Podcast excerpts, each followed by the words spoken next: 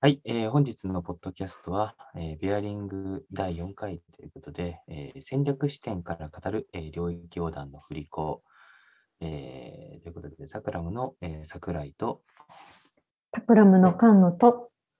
タクラムの藤吉でお送りしまおす。願いします。はい、よろしくお願いします。お願いします。えー戦略視点の方から、えーこの領域横断の振り子を語るというのを、えーベアリングの第3回で、えー収録したんですけれども、今回は第4回目ということで、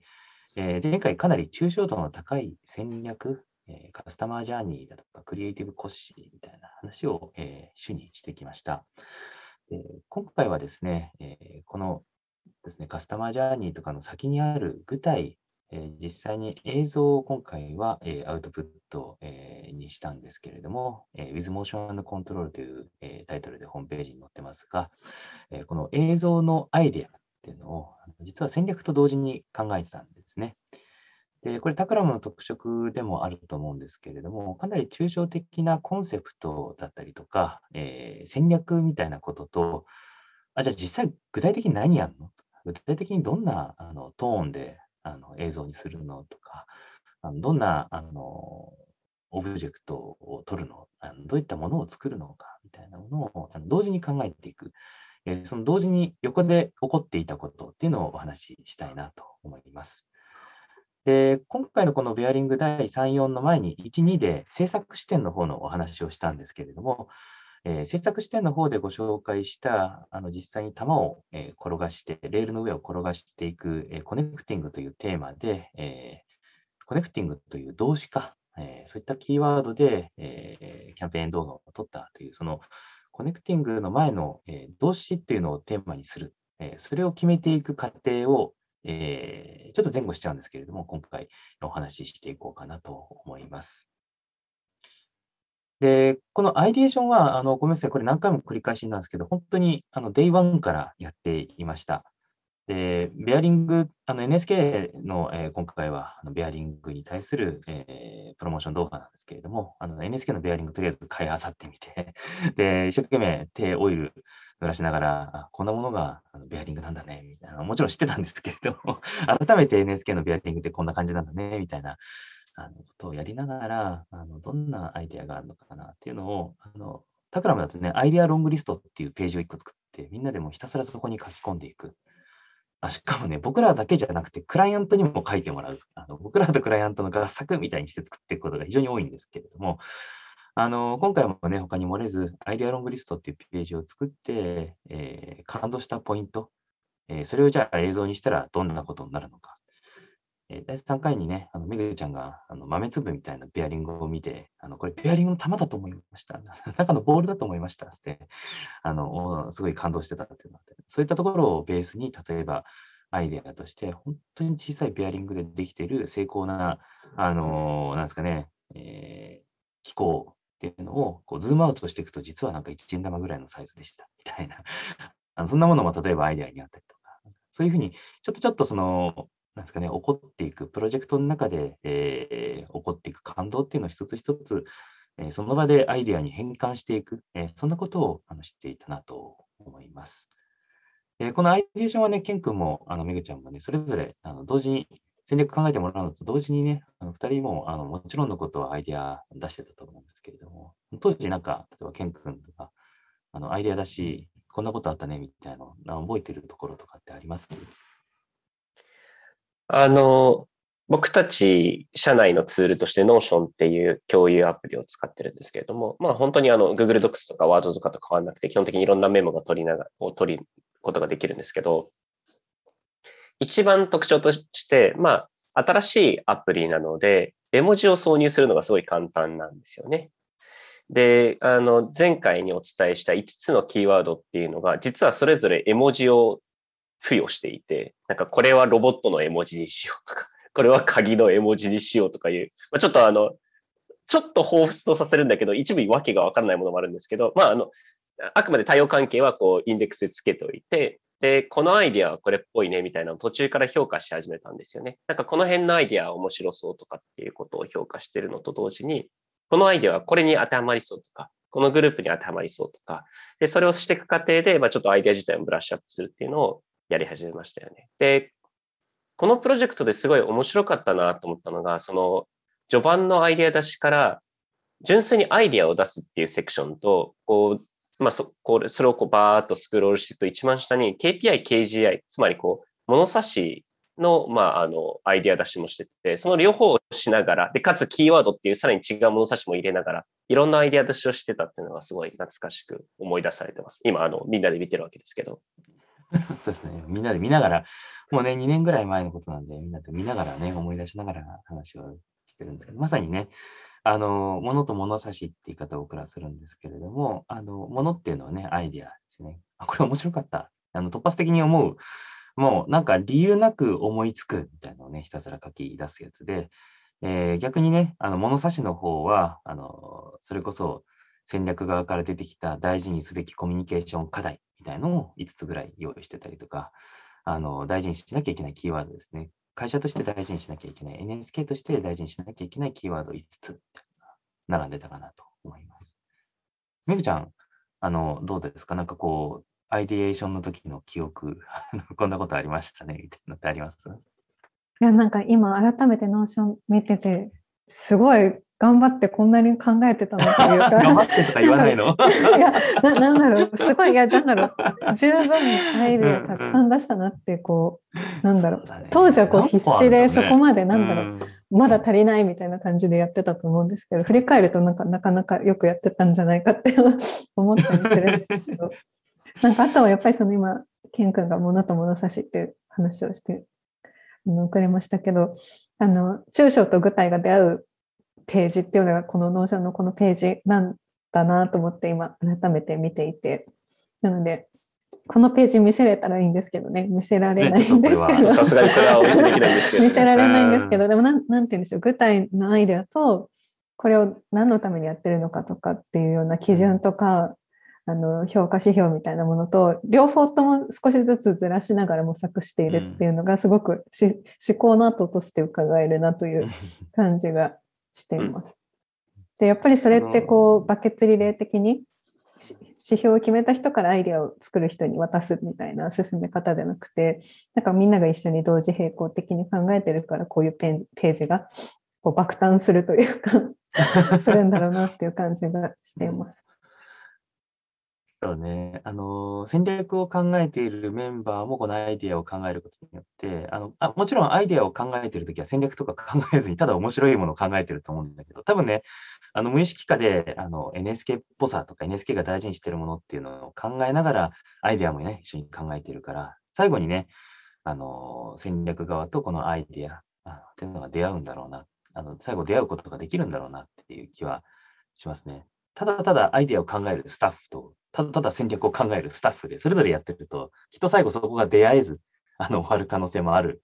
あの、出会える確率がね、やはり同一人物がやってるからこそ、あの、アイディアと実際の戦略っていうのが一気通貫で、えー、具体と抽象がつながるんだろうなっていうふうには、これを見てると思いますね。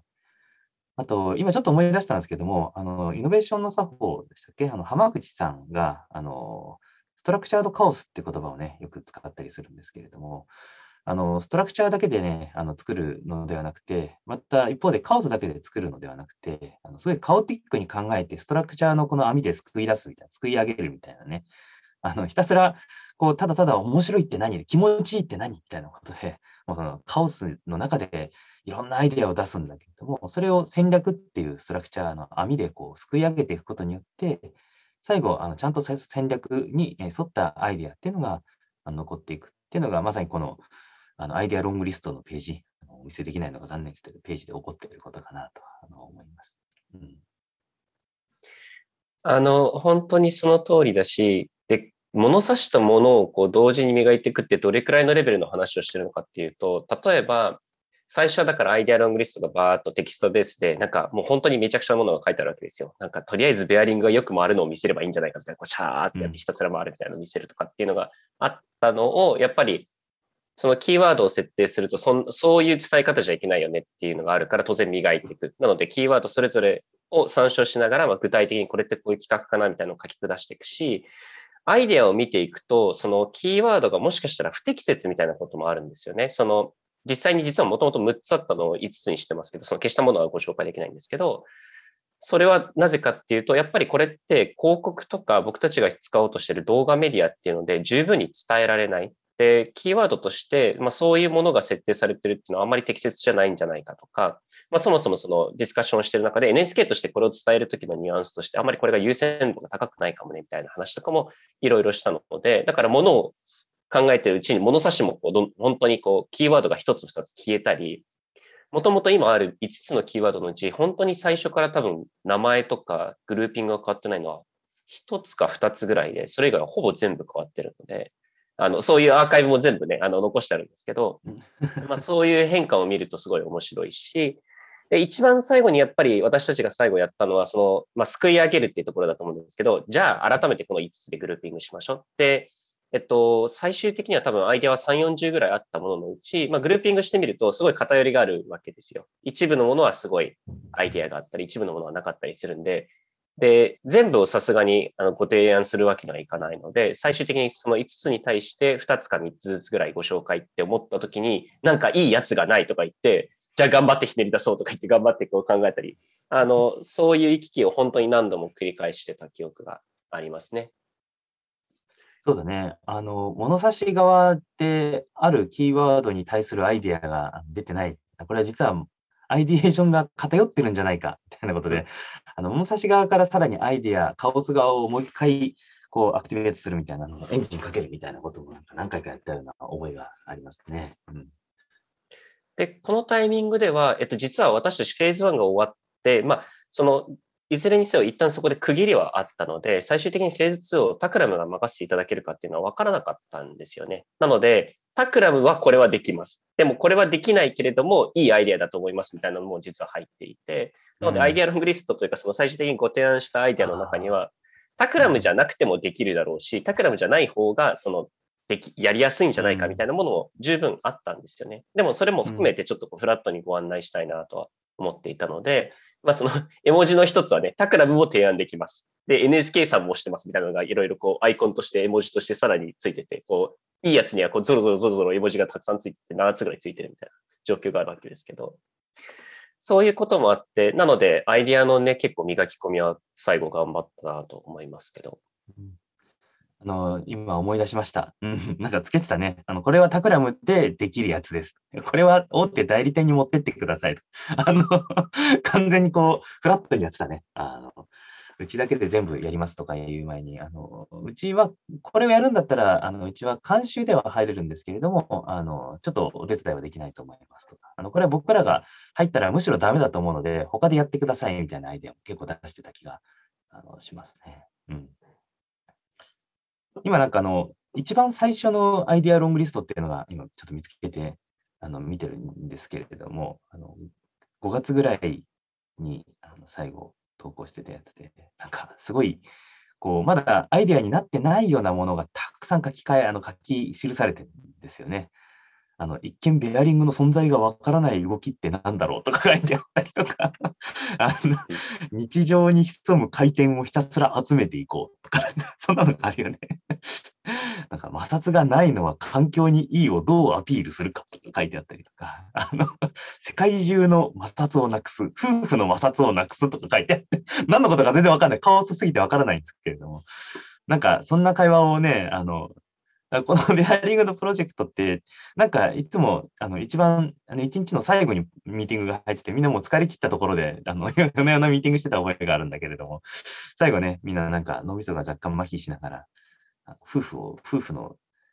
なんか滑りを良くする、あの人々のトラブルを滑らかに、なんか人々のトラブルの摩擦をなくすと、そんな話をしてたのを思い出しました。ベアリング集落とか書いてあるし、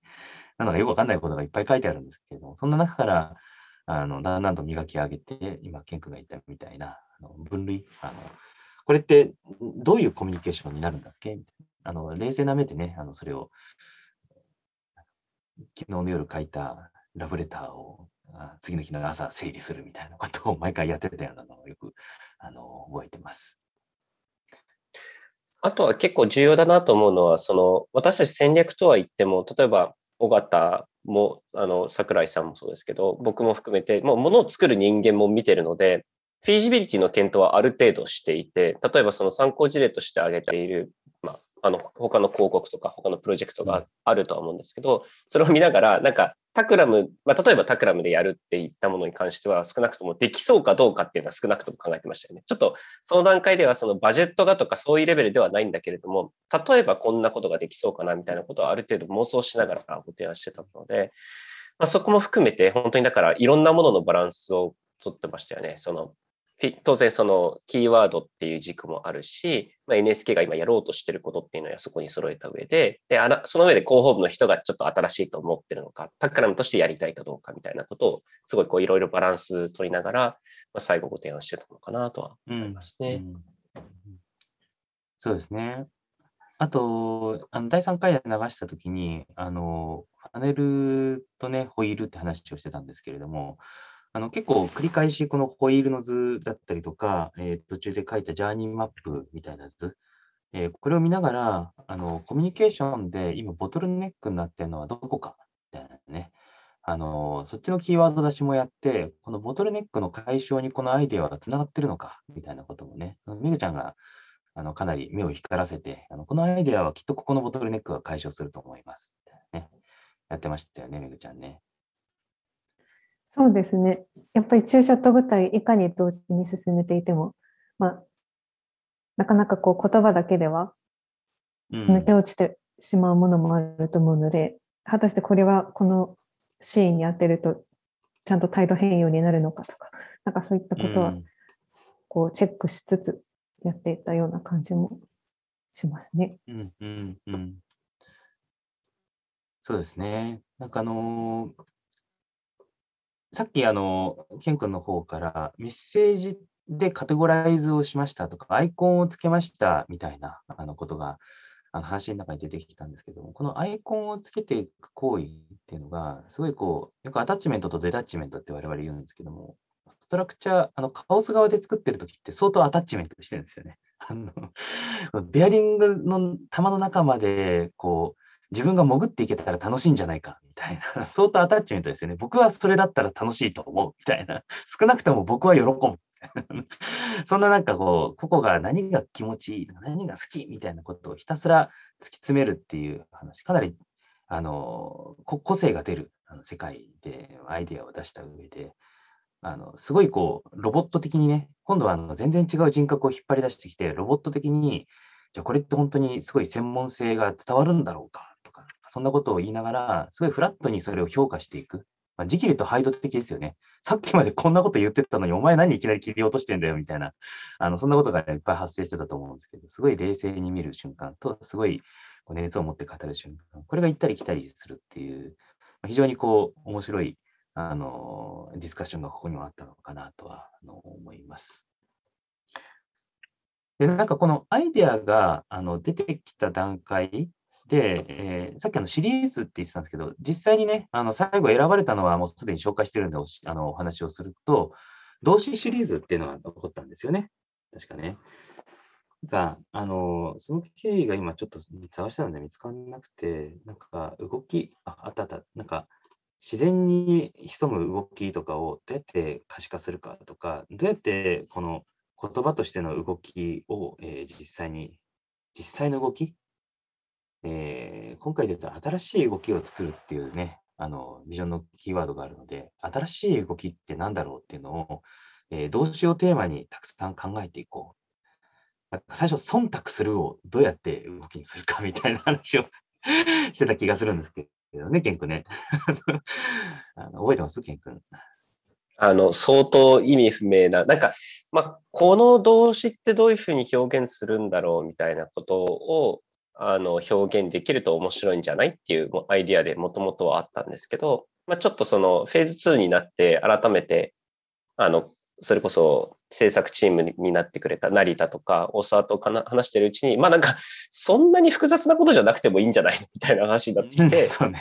で、まああの、最終的にフェーズ2、つまり FI2020 のタイミングで作ったのはランニング。まあ走るっていう行為を、まあ表現したらっていう。で、かつ、まあ、その忖度とかって言ってるときは何も特に考えてなかったんですけど、そのキャンペーンの内容として忖度するっていうのをチョイスした NSK っていうのはイメージが当然よろしくないし、まあ、その、その時はその時でまたすごいアイデア出しをしてたんですけど、こうどういうキーワードを出すといいんだっけっていうのはもう完全にフェーズ2のものとして切り分けて考えてましたね。うん。ただ当時はやっぱりその複雑な言葉、ちょっと動きとしては想像できないものを形にするっていう行為自体が、その2000 NSK が掲げてる2026ビジョン、うん、新しい動きを作るっていうことに、まあ、すごい合致するんじゃないかっていうことで、それを出してたっていうところですね。うん、そうですねなんかあの、全部で何個だ？十何個か20個ぐらい？アイデアを最終的にはあの皆さんにご提案した 10, 10個ぐらいか。12?12 ですね。うん、してたんですけれども、その中で、まあ、動詞シリーズっていうのが選ばれたというのが、まあ、フェーズ1っていうふうに呼んでいる、えー、いわゆる戦略の方にちょっと若干比重があった上での、このアイデア出し、アイデア、アイデアっていうのがあのアウトプットとして、あの出てきたのが今のフェーズ1の話で、だんだんとこの話がね、フェーズ2に多分入っていくと思います。これは FI20、FI2020 のあのランニングですね。ランニング with motion and control。さっきの動詞シリーズの中で走るっていうのをテーマにしていこうっていうのが入ってきたところのお話が、これからちょっとだけしようと思うんですけれども、あの、さっきあの、ケン君が、あの、実際にできるのかみたいなところ。あの、これが、あの、結構やっぱり重要になってくるためにですね、あの、技術部、実際に技術を作ってる人たちのディスカッションっていうのが、あの、2020の何月ぐらいだ ?6 月とかのぐらいに始まったんですよね。結構入ってましたっけ？あのディスカッションって。えっとね、僕、それは立ち会ってないかもしれないんですけど、後から少なくともキャッチアップはしてるはずで、で、あの、僕たちはできると思ってるみたいなところも含めて、あの、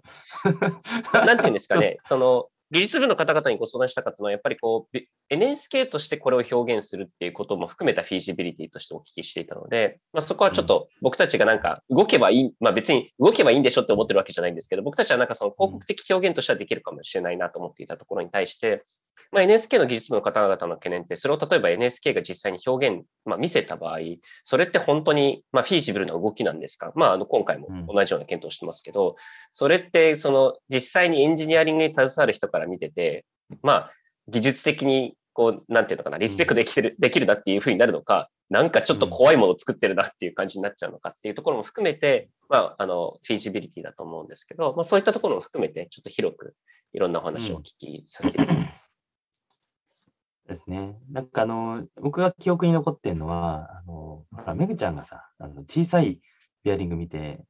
すごいって言ったのあったじゃないですか。あれをなんとか実現できないかみたいので、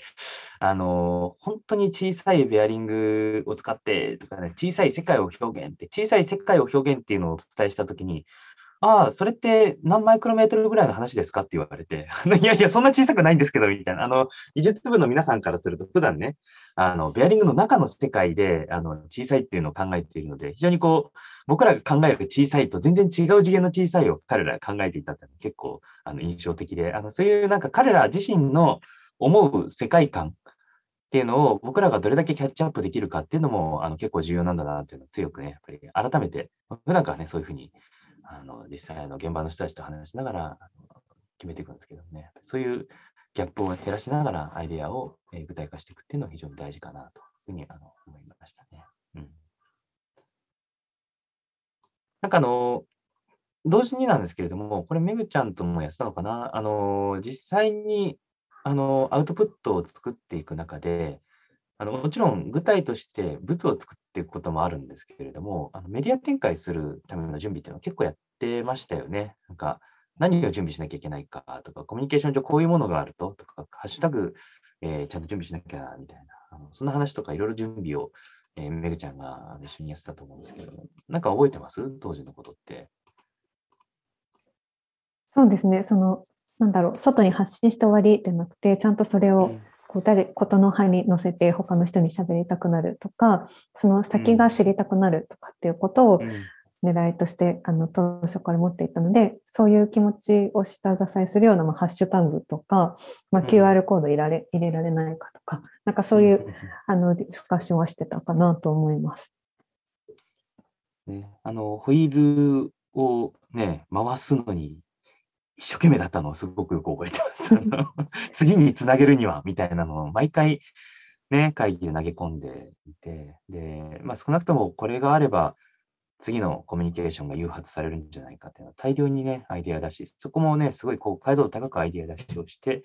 じゃあ具体的にこれだったら載せられないでしょうか？これだったら載せられますねみたいな。あの、新幹線とかね、めぐちゃん一生懸命 QR コード載せるべきですって言って、最後 QR コードをデザインに全部入れた後に、あ、新幹線って実は QR コード入れちゃダメなんですねって新幹線コックって言われて、あのすごいショックを受けてたのを覚えてますね。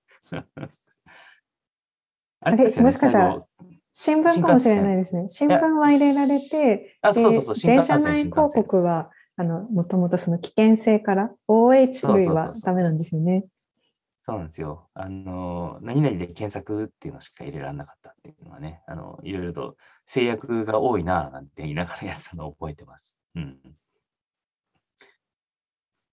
なんかでもそれこそが、あの、アクシスでメグさんが語っていたことがすごい印象的で、そのプロジェクトが事業にどう影響を与えるかっていうのを様々な時間軸で捉え直して、新たな観点やアイディアを投入していくことがビジネスデザイナーの役割だと考えてますっておっしゃってて、で、それをこう結構まあ、そのタクラムだけがっていうわけじゃないんですけれども、私たちが結構ユニークなのが、やっぱり最後まで戦略も関わるし、最初から制作の人も関わってるみたいなことが結構ユニークだと思うんですけど、そういう意味において、最後のその広告っていう実際のタッチポイントでも、ま、戦略の人たちがちょっと、ま、これってこういうリードがあった方がいいんじゃないっていうカスタマージャーニーの話が例えばできるとかっていうことは、すごい重要だったし、なんかその基礎があっての、やっぱりフェーズ3がすごいスムーズにできたな。まあ、スムーズではなかったわけですけれども、あのまあ、あの、なんていうのかな、すごいこう完成度が高く、実際のものとしての方向性は、あの、完成度として高めていくけれども、その基盤としてのそのコミュニケーション戦略自体がものすごくこう揺らぐことがなかったのは、やっぱりそこの力があってのことだなと、すごい、あの、後から実感はしましたけどね。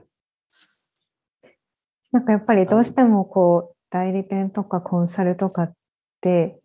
一瞬の時しかお仕事ご一緒できないと思うんですけど、やっぱりその企業さんとして事業はその日も来年もずっと続いていくわけじゃないですか。だからできる限りその時間の流れに耐えるようなアイデアであってほしいし、なんかその、そのぐらいの気持ちで私たちも、まあ、一緒にプロジェクトやる期間が数ヶ月だったとしても、なんかそういう覚悟で常に臨みたいなというふうに思いますね。うん、なんかこう、納品して終わりだとあまりにこの責任というか。うん、そうですね。なんかタッチポイントの設計だったりとか、あのフローの設計って、まさにそういうことを一緒にあの並走してね、いかないと、あの実は本当の意味での実装が終わらないんだろうなっていうのをね、やっぱり結構強く感じて、今回のその、そこに QR コード乗っけるのかどうかみたいなのも、あのいろんな中の多分一つでしかないと思うんですよね。ただ、あの何も考えずにかっこいいあのポスターだけダンと出して、で、そこで終わっちゃうと、そこでインパクトがあって終わるってなっちゃうんですけど、そこからちゃんとどこに人が流れてつながって、どういうコミュニケーションになって、どういうコミュニティになって、どういうファンができてみたいなところが、こう、綺麗にあの設計されて、なおかつそれを、え、現場であのクリエイティブの中にしっかりと埋め込むことができる。え、これが多分すごく重要なんだろうなっていうのをあの強く感じました。うん。なんかね、あの実はあのうちのおじが、あのあれなんですよね、あの発電、発電所の設計をするような、あのすごいこう重工業のあの仕事をしてるんですけれども、の発電所の設計を散々して、あの大きなあのものを作っているんですけれども、あのそれのですね、最後の最後にあの A 棟と B 棟をひっくり返してあの設置しちゃったんですって。で一回ひっくり返して設置をしひっくり返して設置をした結果、あのそのそのために散々設計してきたものっていうのが全部そこでダメになってしまったって話をしていて、やはり現場まであの全部あの一緒にいないと、あの行かないとあの、実際にちゃんと設計通りに動かないってことを痛感したいようなことを言っていて、あのちょっと今のは規模が全然違うんですけれども、やはりあのー、僕らがね、設計だけやって、じゃあ、あとよろしくっていうのではなくて、その設計がちゃんとどうすれば回るのか、あので現場に合わせて、あのその瞬間瞬間に合わせての現場を、えー、コントロールしていく、もしくは、えー、クリエイティブをコントロールしていくってことが、あのすごい大事なんだなっていうのを、あのちょっと大げさかもしれないんですけれども、QR コードの話とか、最後のデリバリーのね、ちょっと手前で、えー、やっぱり調整しなきゃいけないポイントとしては強く感じるところですね。うんうんうん。そのクリエイティビティってやっぱり、まあ、と特に広告業界なんてまさにそうだと思いますけど、シーズンごとにこう、ものが変わっていって、その真新しさみたいなもので、まあ、どんどんどんどんこう人を引きつけるっていうものが今までメインだったと思うんですけれども、まあ、さっきのファネルみたいな話につながっていくと、いかにこう、長く同じものを愛してもらうか。もちろんその広告自体は毎年作り直すかもしれないけれども、例えばセットアップが同じとか、例えばフォーマットが同じだよねとか、うん、そういうこう、戦略だったクリエイティビティってある種そのクリエイティブ自体が長く残るし、当然戦略も同じことが多分言えて、その最後のクリエイティブの部分も含めて見ることで戦略自体がすごく長く愛されるというか、あの運用され続けるし、その戦略の実効性も高まってくるみたいなところがある気はしていて、うん、あのただ純粋にその僕たちがやりたくて両方やってる、まあ、まあ、そういった側面も当然ありますよ。やっぱりすごいこう両方見れることのこう素晴らしさっていうのは、僕たちも享受しているとは思うんですけども、それ以上にやっぱり戦略を最後まで見届けること、あとはクリエイティブを戦略的にも捉えること、この両方をやることで、やっぱり本当に意味があるものにつながってくるかなとは、すごく思いますね。そうですね。うん。まあ、なんかもちろんいいものだったりとか気持ちいい、かっこいい、もちろんそうなんですけれども、まあ、それがあった上で、それが戦略とどうやってこうしてったりとか、戦略上、えー、正しく機能する状態になっているか、ここが多分あのしっかりと多分担保しなきゃいけない部分として、あの我々が大事にしているポイントなのかもしれないなとふうにあの思います。なんかあの、僕らそういう意味でいくとね、あの、実際機能するのかっていう検証のために、今回グローバルキャンペーンだから、あの、各グローバル拠点、あのグローバルマーコムって彼ら呼んでましたけども、あの各拠点のグローバルコミュニマーケティング、マーケティングコミュニケーションですけど、マーコムって呼んでたんで、あの、彼らにもヒアリングしてね、あの、いろいろ意見聞きましたよね、ケン君が特に。あの、世界中の人にヒアリングをするので、3回ぐらいに分けて、リージョンごとにヒアリングするんですよね。えっと、US、まあ、アメリカ大陸、南含めたアメリカ大陸とヨーロッパ、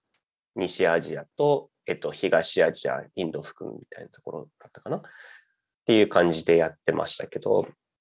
やっぱりその僕たちがその当初出してたアイディアとかタグラインとかをお見せしたときに、こううまく理解できいただけないっていうところがあったり、特に初年度はやっぱり難しいのは、その、どんなに絵を描いてきても、最終的なものを見ないと、こう説得しきれないところってやっぱりあるじゃないですか。まあ、説得しようっていうのが目的ではないんですけども、コミュニケーションが取りきれないところがあって、これはこういう意図なんですよってどんなに説明しても、最後の動画を見たら、あ、なるほどねって言ってくれるところが、こう、絵コンテとかを見せたり、企画書を見せてる段階だと、まあなんかよくわかんないけど、こういうことなのかなみたいなところが、ちょっとやっぱり理解がずれていたりして、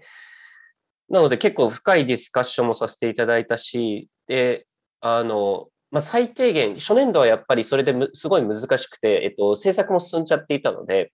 制作自体をひっくり返すみたいなところは当然できなかったので、最低限ここはクリアしなきゃっていうところで、えっと、タグラインとかキーワードのところはすごいこうアドバイスをいただいて、それに結構フィックスしたりしつつ、2年目は、えっと、1年目やったものをみんなご覧いただいていたので、あ、なるほど、あ、こういうことやりたかったのでっていうのを理解していただいた上で、いろいろフィードバックをいただけたので、2年目の方がやっぱりこう、なんていうのかな、すごいこう、深い議論ができたというか、あんまりこう、ずれずに、あ、こういうことやりたいんだったらこういうふうにしてほしいとか、ヨーロッパだとこういうふうなことをアピールしたいので、じゃあ例えばこういうメッセージを入れてほしいですって言って、あの、初年度は確か文字を全く一切入れてなかったのが、2年目は言葉を入れてるのもそういったところだったりしますし、まあそういったところで、こう、あの、アイデアを前提からね、ひっくり返すっていうような時もないわけじゃないんですけれども、やっぱりいろんな方からいろんな意見をいただいて、ブラッシュアップするっていうのは、あの、どのプロジェクトでもやっぱり必須ですよね。うん、そうだね。あの、物差し自体がどんどんブラッシュアップされてるっていうのが本当に面白くて、あの今回、物と物差しっていうのがね、あの何回もキーワードに上がってるんだけれども、あの、もの自体はもうカオスなので、もうひたすらあのプロジェクト期間中たくさん出てくるんですけれども、物差し、どういったものが本当に良いものなのか、どういったものがあの求められているのかっていう評価軸の方をすごい多次元的、えー、日本のあの皆さんだけじゃなくて、グローバルのマコモの皆さんから、えー、物差しを受け取る、ここだけは守ってください、ここだけは絶対に、えー、グローバルでやるときに、えー、必要になってきますみたいな、あのそういったところをえー、一つ一つ集めるいなことがあの起こってたのかなとはあの思います。はい。というわけで、えっ、と、今日、そうですね。あの、第4回目は、あの、戦略視点から語る、えー、領域横断、えー、抽象度具体の行き来みたいな話、えー、特に物と物差しですね。あの、実際のアイデア、どれだけカオスなのかっていうのも伝わったんじゃないかなとも思いますし、一方で、えー、物差しの方、えー、最後まで、本当にね、グローバルマーコンもそうですけれども、最後まで物差し側の精度を上げていく、えー、最初はセンチしか測ってなかったのをどんどんミリまで測れるようになって、さらにあの10分の1ミリまで測れるみたいな、え、実際にここをちゃんと守んなきゃいけないよっていう、え、物差しをどれだけ精度を高くするのか、えそういったところもあのお話できたのかなと思います。えというわけで、え第4回目は、え戦略視点から語る、え領域横断の振り子ということで、え終わりたいと思いますが、何か話し忘れたことありませんか、ケン君、めぐちゃん。これだけは大丈夫ですか？はい、ありがとうございました。大丈夫です。うなずいてあの話し切ったな、みたいな顔、これ以上話すことはないな、みたいな顔をしているので、えー、ベアリング第4回、えー、戦略視点から語る、えー、領域横断のっていこうということで、何かご感想など、えー、あれば、ハッシュタグタクラムキャストで、えー、ぜひいただければなと思います。はい。というわけで、えー、ケンコメリちゃん、えー、今日はありがとうございました。めちゃくちゃありがとうございました。はい。